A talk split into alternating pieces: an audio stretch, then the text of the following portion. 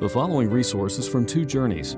Two Journeys exists to help Christians make progress in the two journeys of the Christian life the internal journey of sanctification and the external journey of gospel advancement. We do this by exporting biblical teaching for the good of Christ's church and for the glory of God. Please visit twojourneys.org for more resources. Ready for our study tonight? This is exciting. One of the most thrilling chapters in the Bible, Romans 8, and we're right in the middle of uh, one of the best sections uh, when we ran out of time last time. So let's pray and we'll, we'll dig in. Father, thank you for uh, this evening. Thank you for the opportunity we have to gather and study your word tonight and pray that you would be with us. Um, send forth your Holy Spirit. You said very plainly that the Spirit will lead us into all truth. And um, you also said, sanctify them by the truth. Your word is truth. So lead us tonight as we uh, deal with some of the deepest and, and most encouraging and most powerful verses in the Bible on your saving intention and purpose in Christ. And we pray in Jesus' name, amen. All right, so we're, we're in Romans chapter 8, and I would love it if somebody be willing to read um, the section that we're studying tonight. Uh, if somebody could pick up at Romans 8:28 and actually just go ahead and read to the end of the chapter, even though we won't get that far tonight, I would love it. Romans 8:28 to uh, the end, maybe 30, 39 or something like that. And we know that in all things God works for the good of those who love Him, who have been called according to His purpose. For those God foreknew, he also predestined to be conformed to the image of his Son, that he might be the firstborn among many brothers and sisters. And those he predestined, he also called. Those he called, he also justified. Those he justified, he also glorified. What then shall we say in response to these things? If God is for us, who could be against us?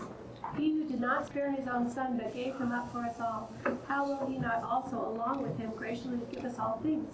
Who will bring any charge against those whom God has chosen? It is God who justifies. Who then is the one who condemns? No one. Christ Jesus, who died, more than that, who was raised to life, is at the right hand of God and is also interceding for us. Who shall separate us from the love of Christ? Shall trouble, or hardship, or persecution, or famine, or nakedness, or danger, or sword? As it is written, For your sake we face death all day long. We are considered as sheep to be slaughtered. No, in all these things we are more than conquerors through him who loved us. For I am convinced that neither death nor life, neither angels nor demons, neither the present nor the future nor any powers, neither height nor depth nor anything else in all creation will be able to separate us from the love of God that is in Christ Jesus our Lord. Thank you so much. All right, so we were right in the middle of this uh, series of statements last week that he makes in verses 29 and 30. And then I've gone on uh, to extend into verses 31 through 35, and we'll just get as far as we can. But I don't see any good uh, benefit in hurrying through these verses, some of the deepest and richest verses in the Bible. Um, so, verse 29 those God foreknew, he also predestined to be conformed to the likeness of his Son. So, we were right at the point last week of talking about foreknowledge. All right? And I said, that there are two basic approaches to this series of foreknowledge leading to predestination, uh, leading to calling, leading to justification, leading to glorification. So the whole series begins with uh, foreknowledge. Foreknowledge. And there are two basic approaches on this foreknowledge. And the foreknowledge, uh, the word fore means ahead of time, um, beforehand. And the two approaches are on the one hand, that God knows things about people, and on the basis of his knowledge about them, differentiates between them and others, and, and chooses them and predestines them on the basis of things he knows about what they will be. All right? And the other approach is that God foreknows people and by that, we would understand in an electing sort of way, coming into a relationship with them in his mind, in his heart. All of this is in the mind of God before anybody exists. We all know that the prefix for means that, before they exist. Um, but that God has a relationship with them, like a covenant relationship, and then everything flows from that. So the one, the first system is generally seen to be the Arminian system of understanding of predestination. And generally, what's foreknown about individuals is that they will believe, that they will have faith. He sees, God sees ahead of time that in due time they will become Christians. And he responds to that to some degree, responds to that foreseen faith, and everything flows from that. Uh, the other is the sense of uh, God knowing people. And knowing about them is a subset of that. It's not denying that God knows all about them, but that's not what this word means. It's that he knows them in an intimate, relating sort of way. We are right at the point of talking about that last time. Uh, the, this kind of knowing, foreknowledge. Now, for myself, I believe the, the latter of those two is the proper way to understand it. First of all, it is the most grammatically consistent. Um, there is a difference grammatically between knowing something about somebody and knowing somebody, right? Um, knowing somebody. And, and which of these two uh, is stated here? Does the verse say that God knows things about people? Or does the verse say that God knows people? And what would be the significance of the difference between the two?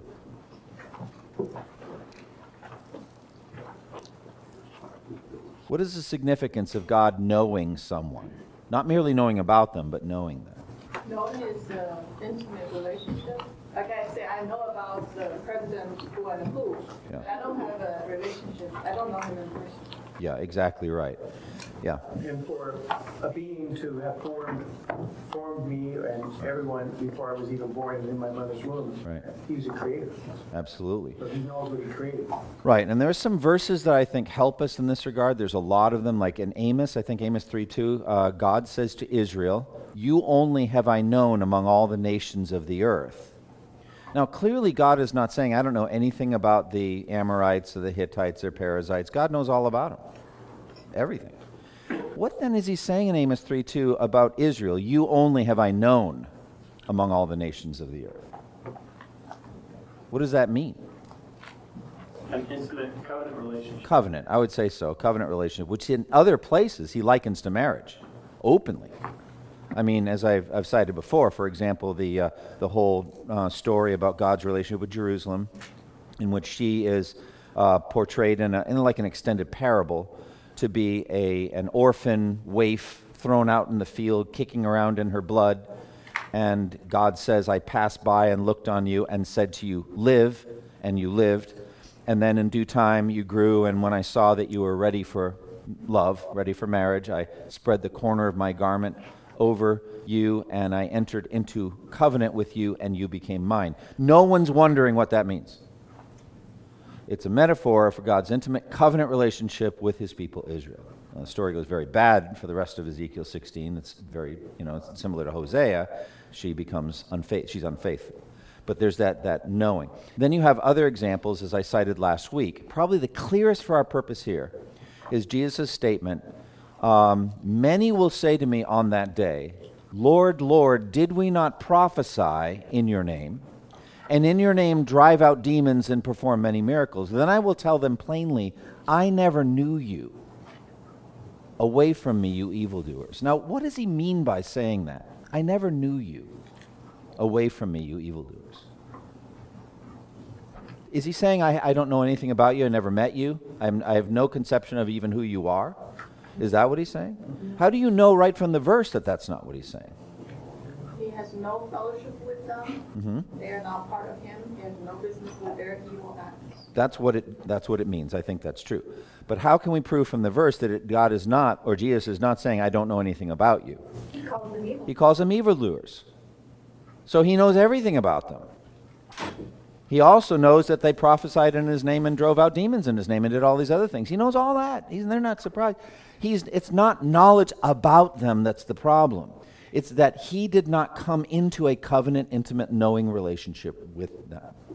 The clearest picture of this, the mysterious picture, as we said in Ephesians 5, is the relationship between a husband and wife, even that, that one flesh union. The two became one flesh, Paul says, is a profound mystery. And I'm talking about Christ and the church. And so we have back in Genesis where the euphemism of knowing, everybody knows, knows what it means. Adam knew Eve and she conceived and gave birth to a son, Cain.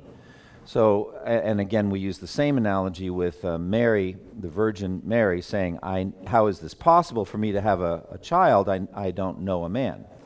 And again, she's not saying she doesn't know anybody, she's not acquainted with them, or has no relationship. She's actually betrothed at that point to Joseph, but they have never been sexually intimate. But that's a euphemism. Uh, the knowing is a euphemism for sexual relating, but in a larger sense, then a picture of a, an intimate covenant relationship. And I think that's more likely here uh, with this sense of foreknowledge. God comes into a covenant relationship with people who are not born yet and unites himself to them. And on the basis of that foreknowledge, everything goes on from there. The alternative is that God is in a reactive state to the faith of the individuals, seeing that they will have a, a faith that is in some way independent of him.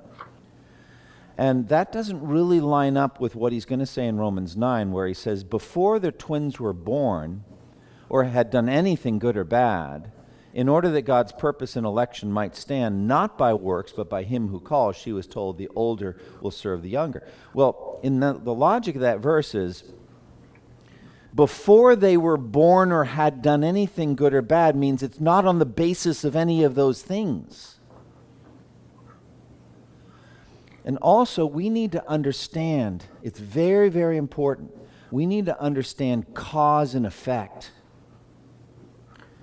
that this thing precedes that thing and therefore is the ground or cause of that thing is everything in this logic here and in, in this understanding of predestination and all that is the ground or cause of the predestination faith the human faith or is the ground or cause of it within it's ultimately is it within god or is it within the individual that's the ultimate ground and the sequence matters. That's why Romans 9 says, before the twins were born or had done anything good or bad, the sequence matters. Before they did anything, meaning it's not on that basis.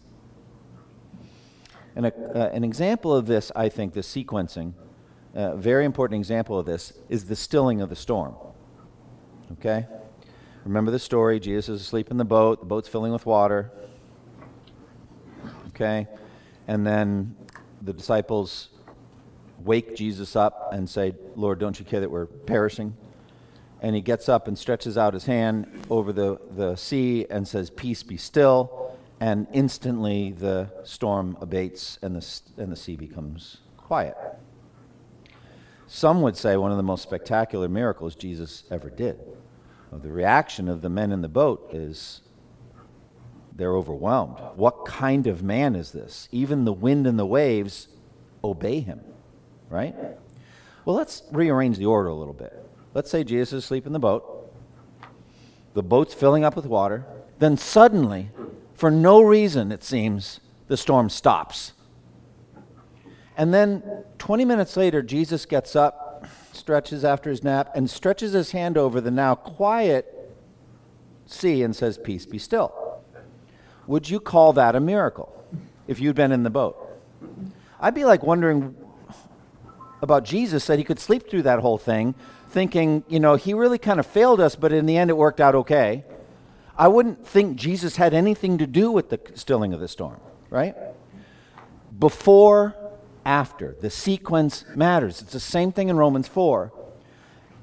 Did Abraham get circumcised after or before he was declared righteous? It was not after, but before. The sequence matters. It's not the ground of his righteousness. The circumcision is not the ground of his righteousness. The sequence matters. So that's the whole point of predestination. That's the whole point of foreknowledge. Before they're born, before anything happens, not on the basis of anything in the man. That's, that's why the cause and effect it can't be in them because they don't even exist yet. God's not responding to a faith that, that doesn't even exist yet. Instead, God determines uh, that's what foreknowledge is. The, you know, uh, on the basis of the foreknowledge, it goes. Now, the other, the other approach, I understand it. Um, I think there's a desire to kind of protect God from being the ultimate cause, causal factor of people being in hell. I think that's always the reason why. Um, but at any rate, any questions about foreknowledge before we go on to predestination? Questions, comments? Yeah.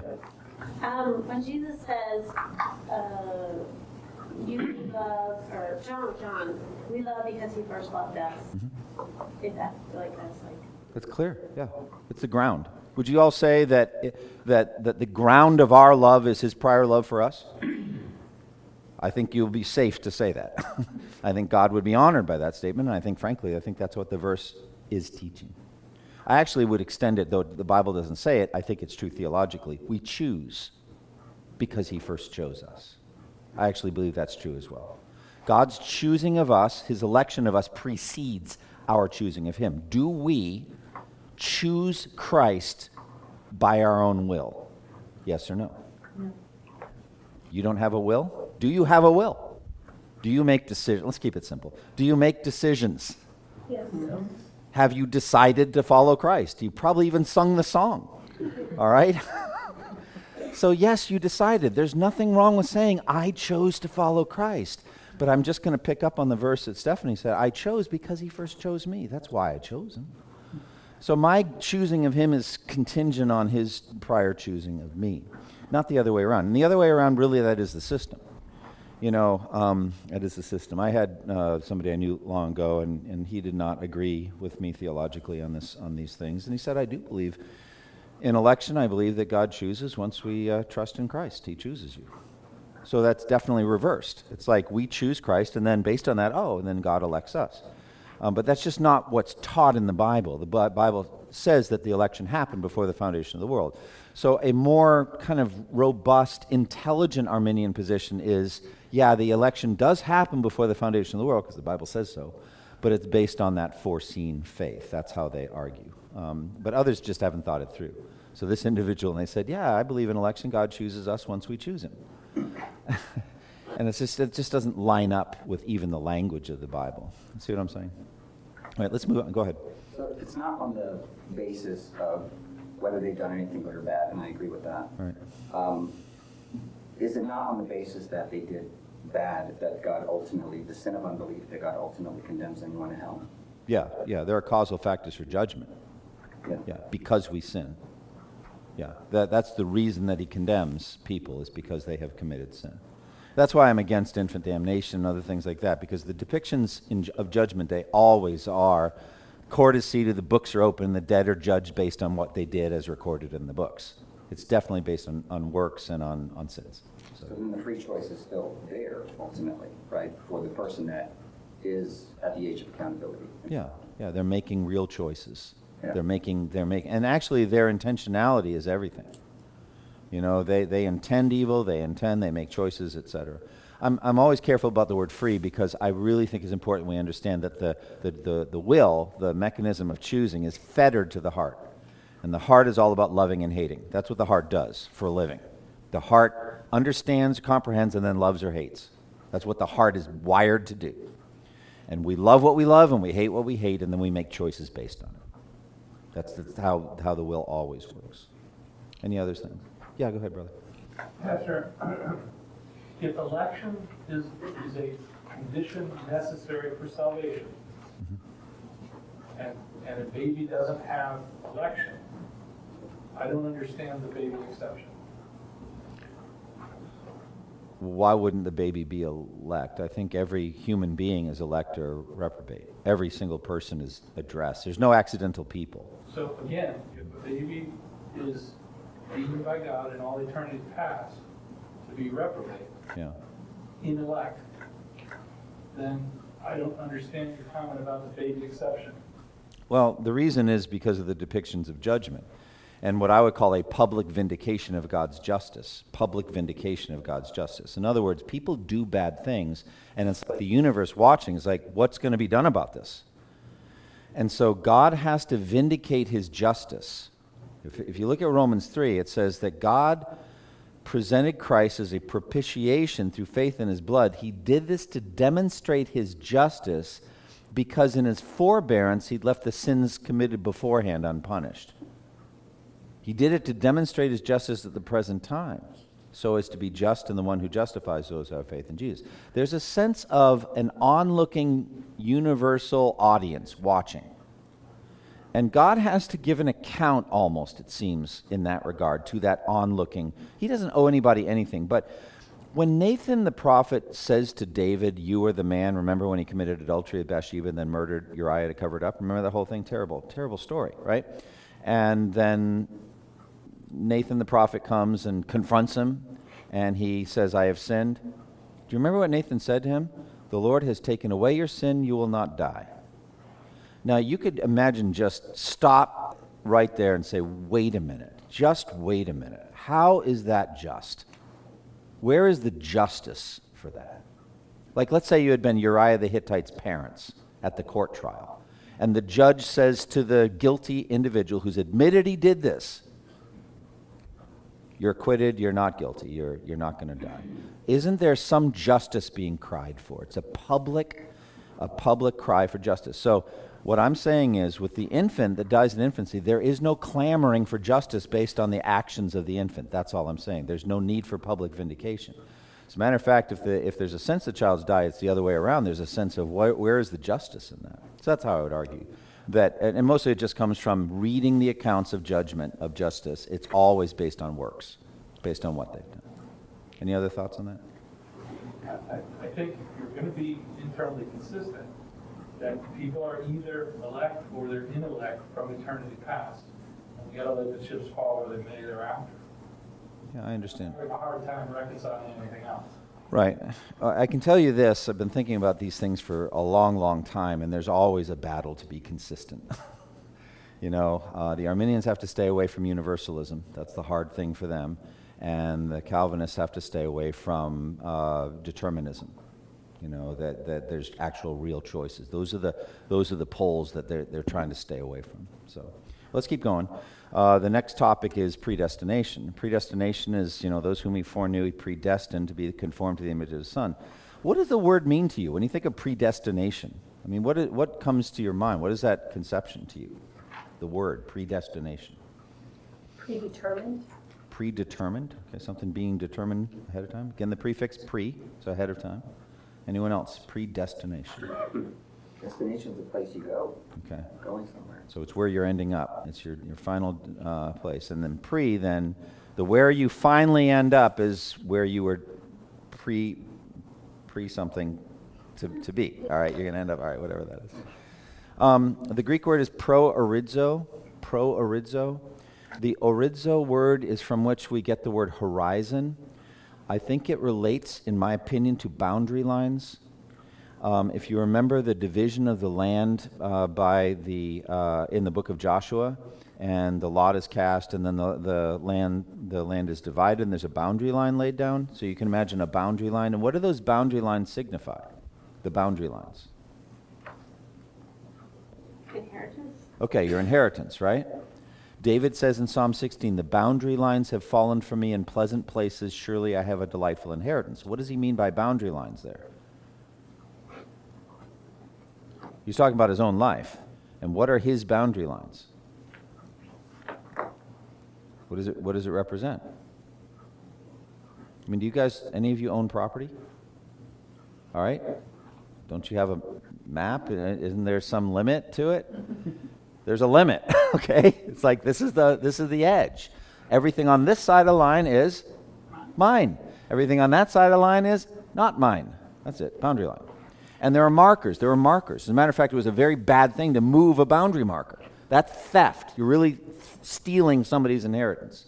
It's a big deal. So that's the whole boundary line thing. I would argue that when he slept with Bathsheba and took another man's wife, that was a violation of a boundary line. She was not included in his boundaries.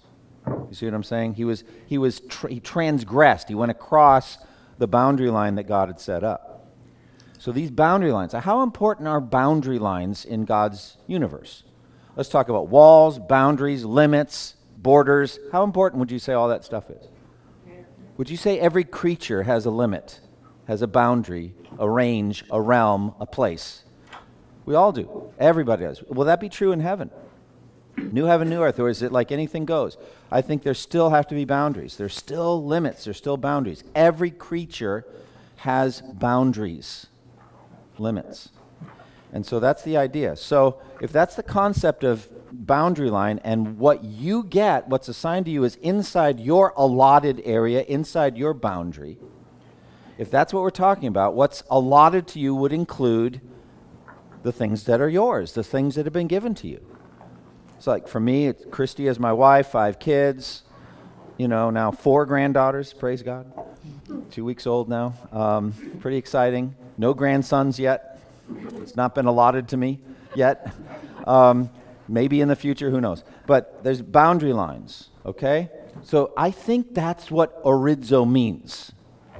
What does pro orizo then mean? Before. Beforehand, what? Your, your boundaries are set for you beforehand. That's what I think pre, pre, uh, predestination is. And within that would include the things that are given to you as a gift, things that are, ble- and all of it comes from God, but these things are given to you. And God determines ahead of time well, what's yours. There are so many examples of this, by the way. You remember um, the story about the mother of, of, of James and John coming to Jesus and asking that he would grant that one of her sons would sit at his right hand and the other at his left in, in the kingdom. Remember that? And then Jesus says to them, You don't know what you're asking? Can you drink the cup I'm, I'm drinking, uh, or I'm going to drink, and the baptism that I'm going to be baptized with? We can, they said, having no idea what he was talking about. And then he said, You will indeed drink from my cup, but to sit at my right and my left is not for me to give. Those places belong to those for whom they have been prepared by my Father. What is Jesus saying there? The actual seats of honor in his kingdom, at the right or at the left, would you say that he's saying they're predestined? Yeah. Is he saying who they're predestined to? Does he tell James and John who they are predestined to be given to? No. Could it be James and John? Yes, but maybe no. all right? All, all he's saying, those seats belong to those for whom they have been prepared by my Father. Okay? So that's what predestination means. Now, in, this context, the predestination is related to salvation. They're predestined to be saved. They're predestined to be to become Christians. So redemption, salvation, faith in Christ is, is allotted to them. It's part of their inheritance. It's been given to them. And that's um, what it says also in, in, another use of predestined is in Ephesians chapter 1. Um, I'll just say it. Um, for those whom God foreknew, oh no, that's um, uh, Romans. It says, Praise be to the God and Father of our Lord Jesus Christ, who has blessed us in the heavenly realms with every spiritual blessing in Christ, for he chose us in him before the creation of the world. In love, he predestined us to be adopted as his sons through Jesus Christ, in accordance with his pleasure and will, to the praise of his glorious grace. So, predestination there is adoption. They're predestined to be adopted. Do you see that harmonizing with predestination here in Romans 8 29 and 30? Do you see any correlation between being predestined to be adopted as sons and the predestination in Romans 8? Yes, but is there a difference then between the elect and predestined? No. No. It's the same thing. But it's just different. It's different. Elect means choosing. Predestination is, I think, to some degree, what is chosen for them. People are elect. Predestination is what they get. And among what they get is all the blessings of the gospel. I think they're exactly harmonizable. In Ephesians 1, predestined to be adopted as his sons through Jesus Christ in accordance with the pleasure and will. Here, uh, predestined to be um, those whom he predestined, he also called. Those he called, he justified. Those he justified, he also glorified. And in verse uh, 29, it says, Those whom God foreknew, he predestined to be conformed to the image of his son, that he might be the firstborn among many brothers. So that's, that's adoption, part of the family of God. So, yeah, go ahead, brother. So, not all of Israel, God's word hasn't failed, because not all Israel is Israel. So, but all Israel were elect, right? Elect for what, though? Yeah, so that, that comes back to Eileen's question, what's the difference there? You, you conflated the two, and I'm just wondering, okay, not all of Israel, they were elect, but they, we would argue they didn't have faith, not all Israel was Israel. Right. What's the distinction? Yeah, election just means choosing, but the question is for what? And I wasn't trying to conflate anything. What I'm saying is that there is election. They were elected as a nation to serve a certain role in redemptive history. But that doesn't mean every individual Jew was elect for eternal personal salvation. That is not true. So there's different elections. So they do have an election, but not necessarily individual election. Or else, why would Paul be grieving over the Jews? Grieving over those that are not believers because they are Jews, they're part of one election, but the real election that's going to matter in the end is this individual personal election. That's uh, what we're talking about. But um, those whom he pre, he says, um, those whom he foreknew, he predestined. And what does he? What does it say he predestined them for in this verse? To be conformed to the image of his son. Okay, what is Wes? What does that mean to you to be conformed to the image of his son? Or like Sitting here thinking I was going to ask you the same question. Okay. uh, no, I, it's, it's really it's a powerful image because we have in Christ the perfection, mm-hmm. an obedient son. So to be adopted as sons, mm-hmm. but also adopted to be mm-hmm. conformed to the image of the son. Mm-hmm. Um, there's an ongoing work of conformity to Christ okay. that I think ultimately will be finished when it gets to the end of this line of reasoning when we're glorified, because even the firstborn language of being conformed to its image is the firstborn uh, with the resurrection body and all that we look forward to as, as those who are in Christ. Yeah. Yeah, conformed is a very interesting word. Uh, you know, like shaped, this kind of thing. Um, in my book, Infinite Journey, I talk about the two patterns of discipleship uh, the pattern of sound doctrine and the pattern of, of godly example, of, of life, the life pattern and the doctrine pattern. And um, you get the one in 2 Timothy 1.13 where it says, um, what you have heard from me keep as the pattern, the Greek word is tupos, the pattern of sound teaching with faith and love in Christ Jesus. There's a pat- pattern of sound doctrine, tupos, uh, pattern. And then um, in Philippians 3 17. I always remember it's 16 or 17. I can never remember. One of those two. It says, um, Join with others in following my example, brothers, and take note of those who live according to the pattern you have in us. Same Greek word, tupos. So that's a, a role modeling pattern, okay? A lifestyle, kind of a godly example. Follow my example as I follow Christ. And then you've got a doctrinal pattern, which is sound, sound teaching, all right? The Greek word used in both cases is tupos, and that has to do with the minting of coins. Okay, the minting of coins. Now, this Sunday, I'm going to preach on Jesus answering the question about taxation. Do you remember how he answered it? He used an object lesson. What was the object he used for the lesson? The coin. And he asked a question about the coin Whose image is this? And whose inscription? Caesar's is the answer.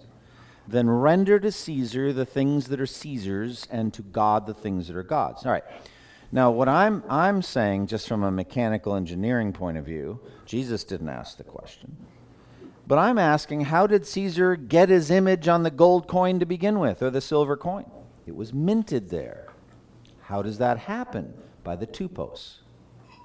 It's a, it's a pattern and the coin is, the verb is often used, struck. The coin is struck. So the thing with a precious metal is it's soft. Silver and gold are soft. And the tupos is hard, harder than the, than the gold or the silver. You could imagine it being made out of very hardened metal, like for us, it would be steel. All right? And the, the tupos has a contour which has the beautiful face of the emperor. All right? So the artist somehow is able to make the tupos in that kind of like photographic negative almost of what they want struck on the on the coin. You have the obverse and reverse, the head, heads and tails, right? And so you would put like the tails tupos on one side, and you'd put the heads tupos on the other, and you put the blank coin, a disc with nothing on it, just gold, a gold disc or silver disc, and then you would strike it and now you have the coin, and they all look the same. That's how the coins were minted. All right, what does that have to do with anything? Nothing. It's just a cool, interesting story. Let's just move on. No, um, it has to do with conformed. All right, if you were to go down to the molecular level and you were to watch, let's just take the top side, the heads side, and the tupos comes down and it has contours like, like hills and valleys, like at the microscopic level, right? The high points and low points make up the shape of, the, of Caesar's face, right? Slow motion, the high points meet the coin, the, the gold, and smush it. You understand what I'm saying? They smush it. It is essential for the coin designer, for the creator of the tupos, for the tupos to win that battle. What do I mean by that? For the, for the tupos to win the battle against the gold or the silver. Why? It's essential for the whole process. Why is that? But you don't ruin the die. You don't want to ruin the die after one coin. It has to win and win and win and win and win so they can mint many coins. It's got to be very strong, very hard. And it is, all right? Well, that is a picture of salvation. God's word is unbreakable. God's word cannot be broken. God's word is going to break you, it's going to smush you. Do you need to be smushed? Oh, you wouldn't believe how much you need to be smushed. You need to be conformed to Christ. And that happens by salvation. The salvation process is a conforming process. And you are predestined, when all's said and done, to be, to be conformed to the likeness of Christ. Does that make sense? In the end, then, he will be like many brothers in, in you know, and your translation says brothers and sisters. I understand why, but the Greek word is brothers, but it just represents the, the believers, the family of God.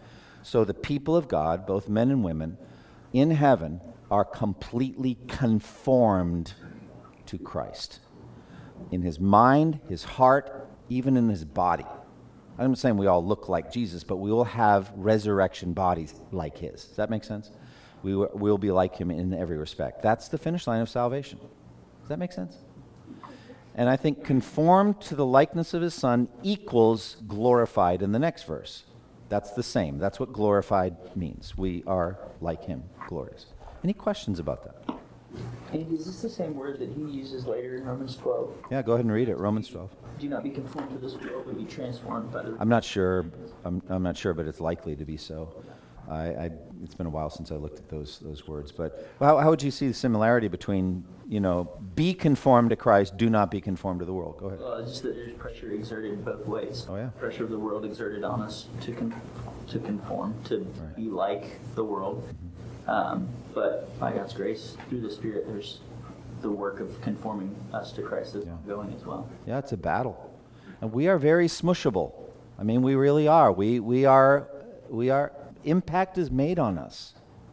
So that's why you got to be very careful what you watch, what you read, what you hear, what you do, because you're affected by it. That's what Romans 12 is saying. Don't let the world conform you to its lusts and its evils and all that, but be conformed to Christ.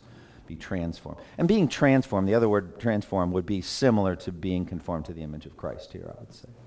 Anyway, those whom God foreknew, he predestined to be conformed, meaning we will be conformed. That's our destiny. That's where we're heading. No one will not be conformed. By the way, Jesus' version of saying this is similar. Uh, he says three times in John 6, I will raise him up on the last day. I will raise him up on the last day. I will raise him up on the last day. He says it in John 6. It's a beautiful sta- statement. He says, For I have come down from heaven not to do my own will, but the will of him who sent me. And this is the will of him who sent me, that of all that he has given me I shall lose none, but raise him up on the last day. For my Father's will is that everyone who looks to the Son uh, will something. Anyway, John 6. Uh, and I will raise him up at the last day. We'll, we'll believe in him and I'll raise him up at the last day. Anyway, what does that mean? What does Jesus mean? I will raise him up on the last day.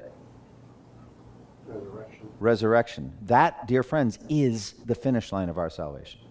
When you receive a glorious resurrection body, as he says in Matthew 13 43, then the righteous will shine like the sun in the kingdom of their Father. You will be completely conformed to Christ. You will shine like him. That's the finish line of your individual salvation. That's what you're destined for in Christ. And God chose that for you before the foundation of the world. It's incredible that you would end up glorious. And there'll be lots of us. He's the firstborn among many brothers. What does that mean to you? Firstborn among many brothers. He was resurrected first. Okay. And we, you know, he's like the the elder brother in the whole family. He's the he's the heir and he's the leader and we're we're like him, but he's the firstborn. He's, you know, he's in the preeminent so in everything Christ would have preeminence. He's the preeminent member of the family. But he, he says he, we are brothers. He calls us brothers. In the book of Hebrews, he calls us brothers and sisters. So we, we have that la- language. All right, next verse. And those, um, verse 20, uh, verse- verse 30, and those he predestined, he also called. Now, what does that mean? He called. The word called. It's a very important word. What does it mean?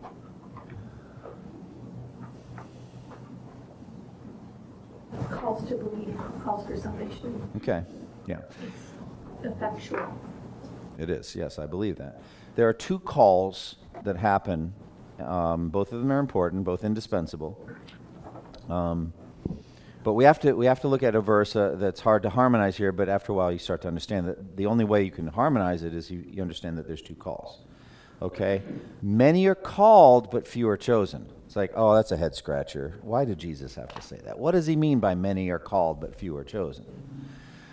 Okay, clearly, not everyone in that verse, not everyone who's called is chosen.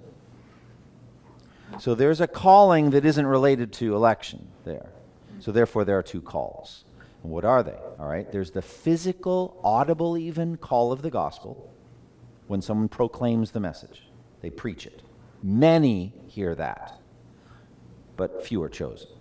Okay, that's what Jesus means by many are called. Paul means something different by called here.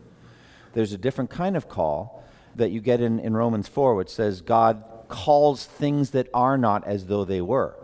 He gives life to the dead and calls things that are not as though they were. When God calls, let's say, let there be light, what happens? There's light. There's light. That's God's sovereign calling.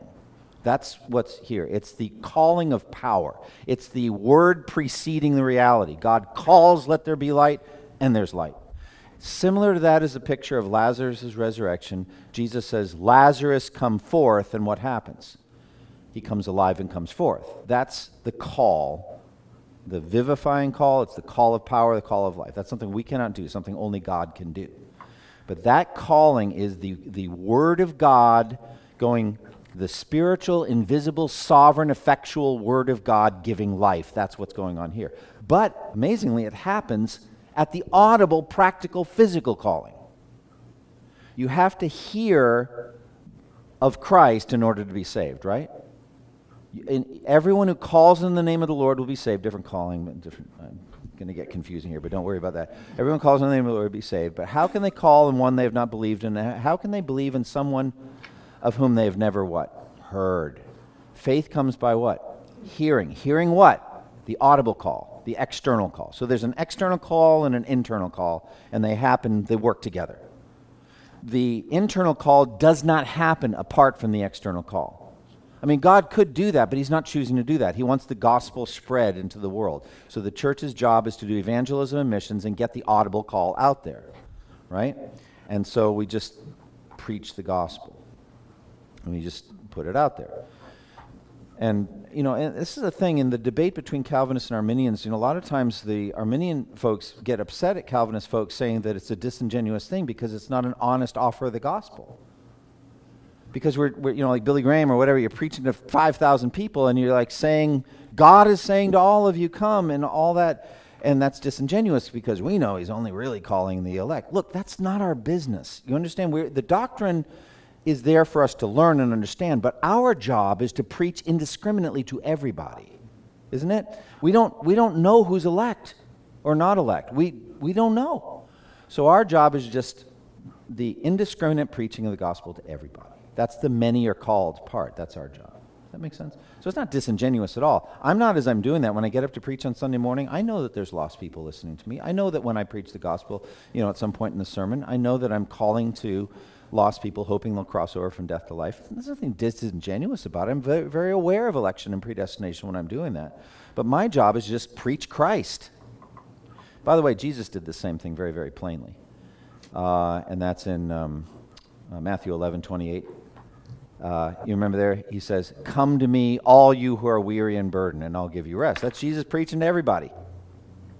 But he already said a few verses later that none of them are going to come except the elect. He said, actually, Matthew 11, 21 through 27 is some of the strongest election sovereignty verses there are in the whole Bible.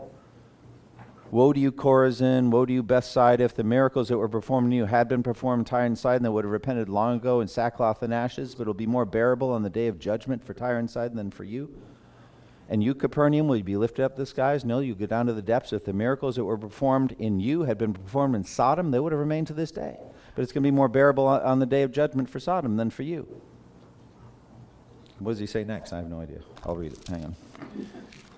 This is what happens when you get old. You forget stuff. All right, but what else does he say? I'll look and remember. All right. At that time, Jesus said, I praise you, Father, Lord of heaven and earth, that you have hidden these things from the wise and learned and revealed them to little children. Yes, Father, for this was your good pleasure. All things have been committed to me by my Father. No one knows the Son except the Father, and no one knows the Father except the Son, and those to whom the Son chooses to reveal. That's election language, friends. That's Jesus deciding who he's going to reveal the Father to. And he gets to do that because he's God. He gets to decide who lives and who doesn't. He really does. He says that. You have granted him authority over all men that he might give life to all those whom you have given him. That's election language, right? He has that power, he has that right. But then what does he do? Come to me, all you who are weary and burdened, and I'll give you rest. It's an indiscriminate call to everybody. So for me, I don't know how many times in my 25 years I preached Matthew 11, 28 to everybody. Come to Christ, all you who are weary and burdened. And who comes? Well, we know who's going to come. Those that are predestined, right? Those that are chosen before the foundation of the world. That's who, who's going to come. So that's what calling means. Any questions about call? There's two calls the external audible call and the internal sovereign call that is effectual. effectual Any questions about that? All right, those, and by the way, notice the time frame. It hasn't happened yet, but he uses past tense. Those he called, but he hasn't called them yet. It's just he uses past tense, as I mentioned last week, because it's effectively like a done deal. It's so guaranteed, it's so certain to happen, he uses the past tense. We definitely know nobody's been glorified, right? We know that. And yet he uses past tense with that. Those, yeah, go ahead. Could you be referring to people he's already called and are already saved? In Romans? Romans 8? Yeah. Oh, but nobody's glorified yet. Nobody's glorified yet. Okay. And he still uses past tense.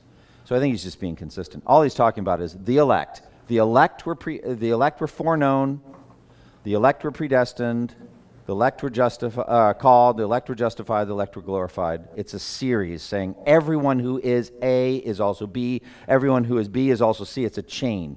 Every, nobody gets the first one, but not the others. That's, that's the point he's making. Everybody uh, that begins ends. All right, so those he called, what's next after called? Those he called, he what? Justified. Everyone that God calls gets justified. And by the way, it's interesting. Every one of the elect, the chosen ones, the predestined ones, get called. Does that mean that they get the external call? Yes. And how does the external call get delivered to them? Preaching And how does that happen? Romans 10 says they got to be sent. So, what does that tell you about the missionary enterprise? Is it 50 50, 80 20, 90 10? Or do these verses say every single one of the elect people will hear, hear the gospel? I'm saying they're going to hear. And by the way, Jesus says this in Matthew 24 14. He says, And this gospel of the kingdom will be preached in the whole world as a testimony to all nations, and then the end will come. Is he saying this gospel of the kingdom ought to be preached in the whole world? No, he's not saying that. He's saying it will be. So I used to say these things as an IMB trustee, which I no longer am. I am now an IMB ex trustee, former trustee. But it's just confidence. Missions is going to work. It's going to work. That shouldn't make us lazy. That should make us raise money and send people.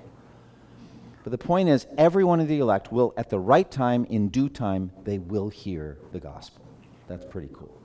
And every one of the elect that is called in the effectual call, they're justified, meaning they're forgiven, they're declared righteous by God, they're conformed to the uh, standing of Christ's righteousness. Everything you get at justification, they all get it, 100%. And those he justified, he also glorified. Is it possible for someone to become unjustified? Justified one day, not justified the next. Is that possible? Of course not. Is it possible for an individual to cross over from death to life? Yeah, John 5 24 says that they will cross over from death to life. Is it possible for those people later to cross back over from life back to death? No, they can't. It's not possible. There's no way that Christ is going to give his living children back over to the, to the God of death, Satan. He's not going to do it. He's not going to lose any of them. So all of those that are called get justified, and all 100% of the justified are glorified. 100%. They're going to end up glorified which equals conform to the image of Christ. Pastor? Yes, sir. We had a good um, uh, observation at one of our men's breakfasts about uh, you know, the, the, secret Arminian command strip um, that you know connects a, a person's uh, in God's palm, and of course, you know, when you turn it over, you can't, you, you won't be, you won't fall out of his palm, you can't snap from his palm, except if you're an Arminian, then you have a little command strip that you can reach up and, and, and release, right? And I think that's, it's a good moment to, to point that out, that, that if God has done the justifying, how can God do the unjustifying? It's, it's just not. That's true, and and I think that's you know I I'd never never heard that before. It's it's really uh, interesting. There's always new ways to phrase it. I'd not heard that one before. Thank you. But that's a that's exactly where we're going. You know, the next verses. Look what he says. What then shall we say in response to this? If God is for us, who can be against us? He who did not spare his own son, but gave him up uh, for us all, how will he not also, along with him, graciously give us all things? Who will bring any charge against those whom God has chosen? It is God who justifies. Who is he that condemns? Right? Christ Jesus, who died, is at the right hand of God, is interceding for us. So, yeah, I mean, God justifies. Who could be? Who could condemn? It's not possible. So I love that. Thank you for saying that. Now, look, uh, I want to show you the outline I've, I've done, and I just kind of went ahead of it like I did last time and just taught the section 31 through 34. The God who is for us. The work of the Father is specifically in view in verses 28 through 33. God the Father causes all things to work together for good. God the Father foreknows his chosen children. God the Father predestines his chosen children. It is God the Father who calls them. It is God the Father who justifies them. It is God the Father who then glorifies them. The focus is on God the Father. The work of the Son, God the Son, Jesus, is in view in verses 34 through 37. The Son's fourfold ministry as our high priest. That's what's in verses 34 through 37. And then it celebrates the unchanging love of God. The, the hymn of celebration just gets celebrated in verses 38 and 39. So that's where we're going to the end of the chapter. Now, there are six questions that come in verses 31 through 35. What shall we say in response to this? It's the first question. If God is for us, who can be against us? That's the second question. He who did not spare his own son, but gave him up for us all, how will he not also along with him graciously give us all things? That's the third question. Who will lay any charge against God's elect? That's the fourth question.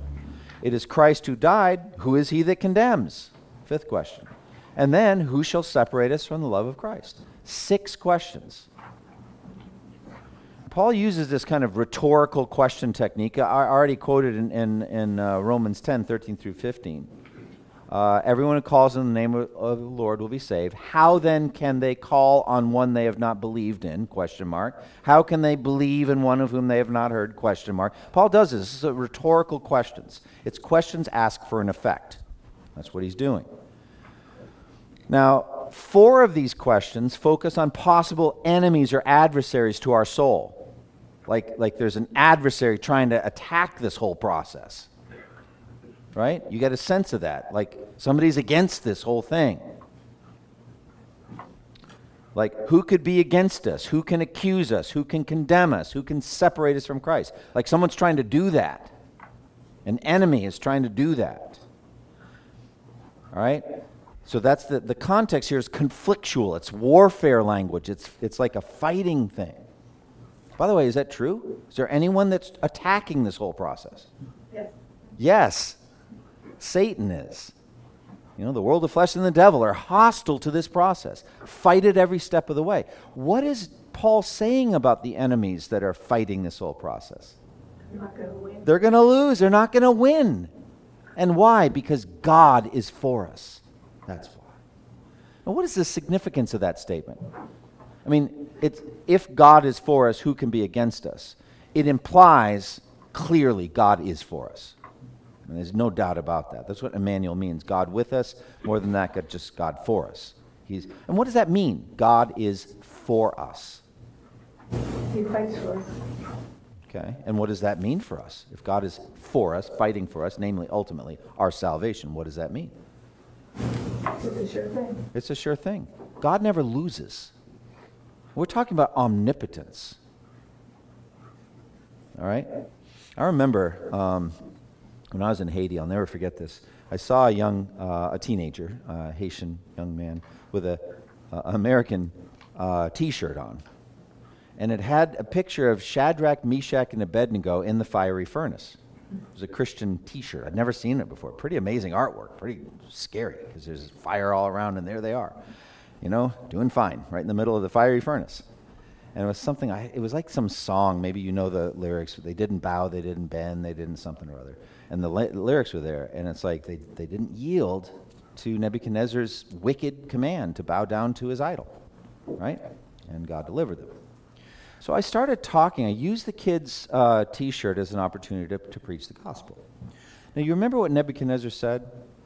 Um, if you do not bow down and worship the idol I've made, I will throw you into the fiery furnace. Then what God will be able to deliver you from my hand?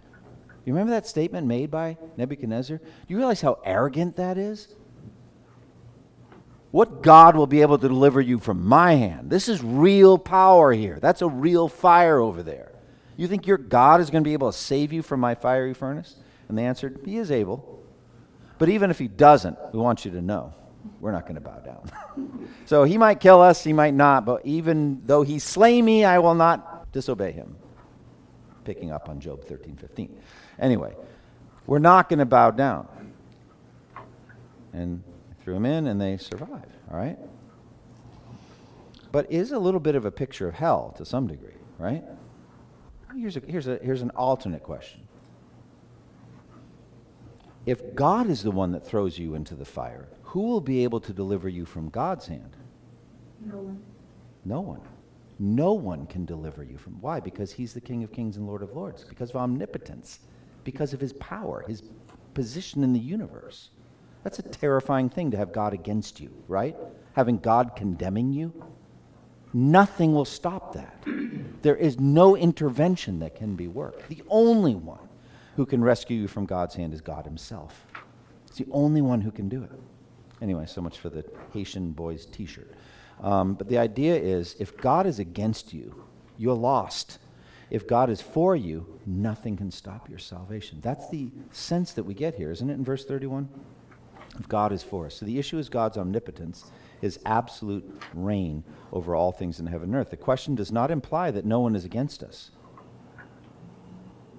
Actually, we have imposing enemies fighting against our faith and our blessedness. Satan and the demons are overwhelmingly powerful. So also are ungodly leaders, government officials, even enemies within our own households. Jesus said, A man's enemies will be the members of his own family. Right? Powerful. They actually can and do make life extremely miserable and difficult for Christians for a time. They are assaulting the Christians. That's true in some cases even killing them. But the question implies that their opposition can in no way derail God's ultimate purpose for us, as lined out in verses 29 and 30. See, they can't stop that. They can't stop foreknow, predestined, called, justified, glorified. They can't stop that. All right, we're going to stop here. I want to ask one question. And I don't have an answer. But I want you to look again at verse uh, 30 and see if you can notice something missing from the sequence and see if you can possibly explain it. Someone read verse 30. And those whom he predestined, he also called. And those whom he called, he also justified. And those whom he justified, he also glorified. Have you ever heard me talk about the stages of salvation? And I talk about three stages justification, mm, and glorification. What is the middle? Sanctification. Are you all here tonight for that? I am. That's my purpose tonight. Sanctification. What is it? Progressive growth in, you know, conformity to Christ and all that. What do you notice about verse 30? Just offhand. Do you notice anything? It's not there. Jason, why not? it's uh, predetermined is there. Wes? Sanctification is, is being conformed to the image, and that is included in the idea of being predestined, right? All right, I was going to include it in glorification.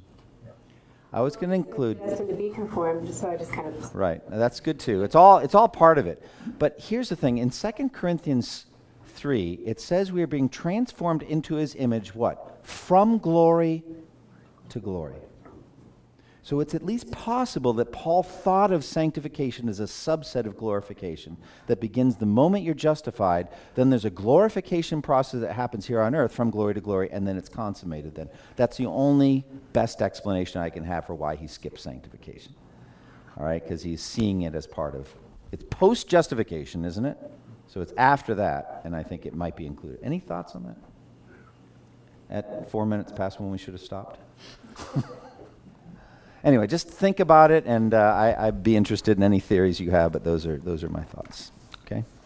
Jason, would you mind, brother, closing in prayer? Father, we thank you. Thank you for your word. Your word is truth, and God, it's your truth that we need. You are that way and the truth. So God, I pray that you would continue to conform us to your image, continue to sanctify us, and God, we know that we will be glorified with you one day. God, we thank you for this day and pray that we would go and live every day for your glory. And it's in Jesus' name we pray. Amen. Thank you for listening to this resource from twojourneys.org. Feel free to use and share this content to spread the knowledge of God and build His kingdom. Only we ask that you do so for non commercial purposes and in accordance with the copyright policy found at twojourneys.org. Two Journeys exists to help Christians make progress in the two journeys of the Christian life the internal journey of sanctification and the external journey of gospel advancement. We do this by exporting biblical teaching for the good of Christ's church and for the glory of God.